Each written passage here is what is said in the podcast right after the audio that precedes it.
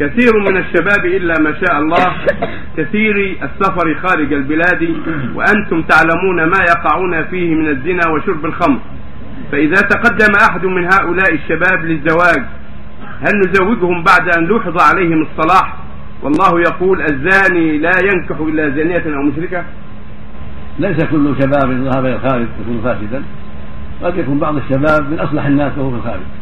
وقد يكون من الجمعيات والعمل الصالح والدعوة إلى الله ما تقر به العيون وقد يكون أصلح من حاله في بلاده لكن الأكثر يسلب ويتغير. أكثر من سافر الخارج إلى انجلترا أو إلى فرنسا أو إلى أمريكا تتغير حاله إلى الفساد. هذا هو الأغلب عليه في دينهم واخلاقهم نسأل الله العافية. فإذا لم يظهر منه الفساد فإنه يزوج أو كان فاسدا ثم تاب وظهرت عليه إمارات التوبة يزوج التوبة تجيب ما قبلها. والحمد لله.